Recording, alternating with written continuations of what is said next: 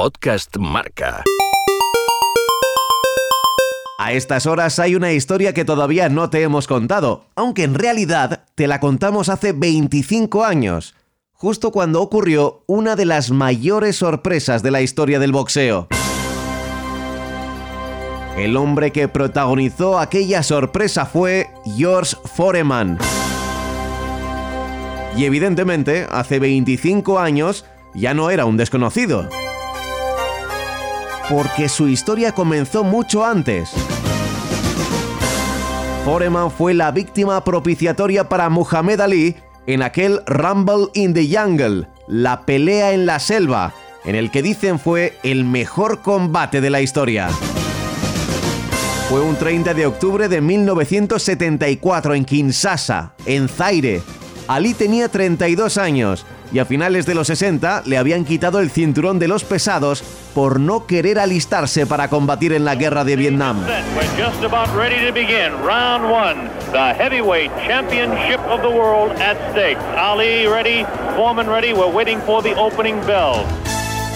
En Kinshasa tenía la oportunidad de recuperar el cetro, porque Foreman, que entonces tenía veinticinco años, era el campeón.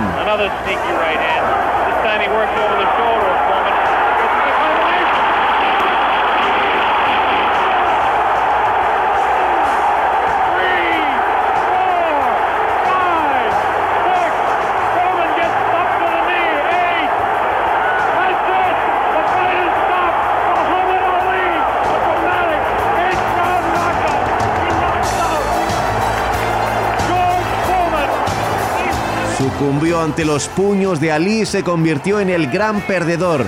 En un combate de boxeo, o ganas y quedas el primero, o pierdes y quedas el último. No había hueco en el planeta para él.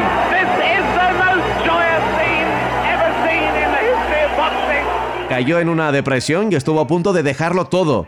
A los dos años reapareció y ganó combates, pero ya no era el mismo. Le faltaba algo. Seguía siendo fuerte, mucho, pero carecía de la agresividad que había mostrado antes. En mil novecientos setenta y siete peleó en Puerto Rico ante Jimmy Young y cayó noqueado en el último asalto.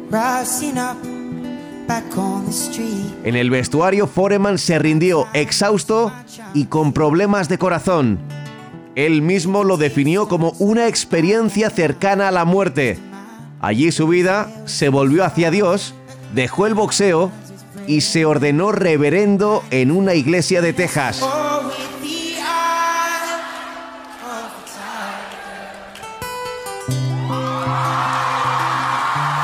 Pero diez años después, en mil novecientos ochenta y siete, Foreman sorprendió a todo el mundo y regresó al cuadrilátero con treinta y ocho años.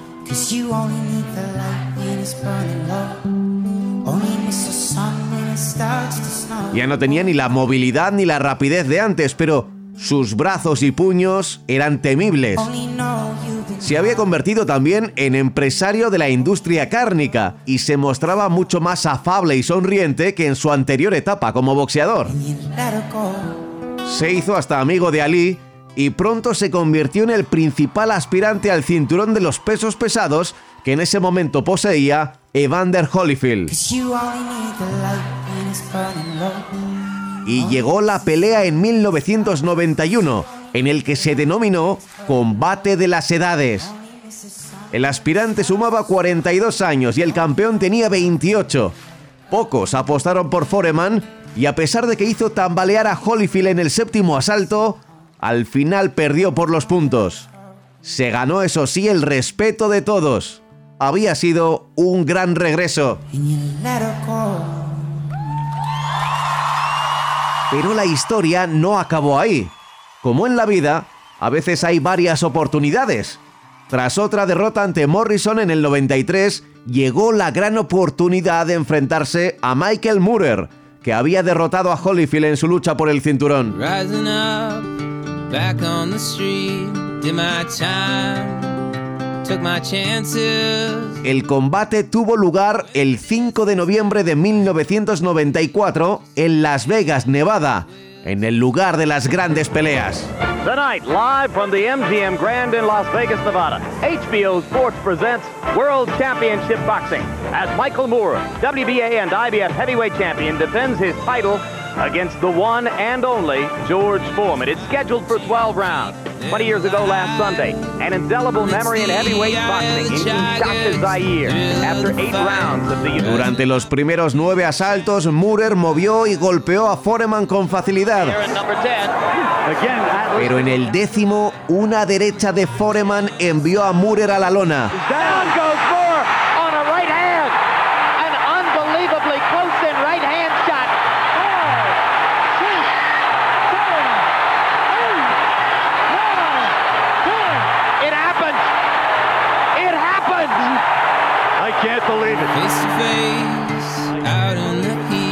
El árbitro detuvo la pelea y dio por ganador a George Foreman. Se fue a una esquina, se arrodilló y se puso a rezar. El público de Las Vegas se volvió loco. Había batido dos récords. El luchador más veterano que conseguía el título con cuarenta y cinco años y el púgil que había tardado más entre perder el cinturón de campeón y recuperarlo. Habían pasado veinte años.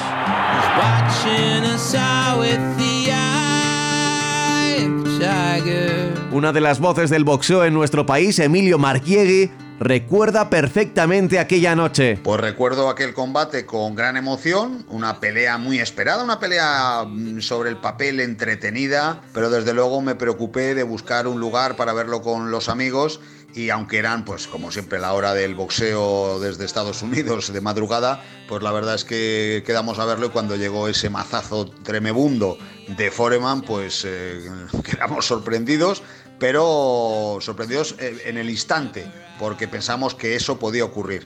Desde luego fue impactante ver a Michael Moorer desparramado por el ring, por el tapiz, y Foreman con cuarenta y cinco años volviendo a reinar en el peso pesado. Un hombre muy querido por los aficionados y yo creo que George Foreman, una leyenda, ganó con cuarenta y cinco años con esa pegada demoledora y George Foreman siempre será recordado en la historia del pugilismo.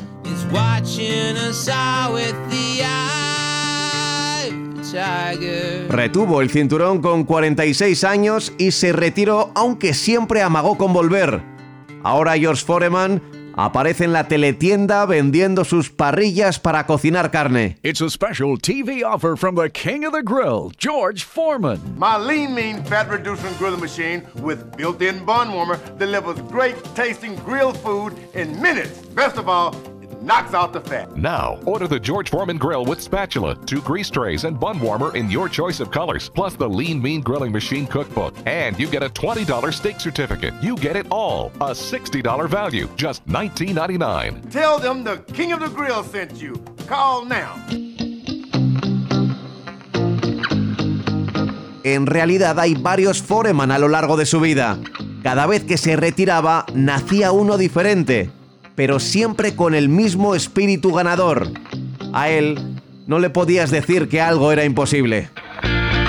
Sufrió una de las derrotas más duras en la historia del deporte, pero volvió y lo hizo para ser campeón sorprendiendo a todo el planeta. Cuando le veas vendiendo sus parrillas en la tele, su sonrisa se debe a que él sabe que la vida puede ser maravillosa.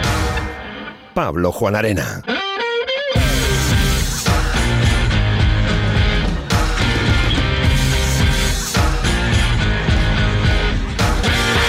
Podcast Marca.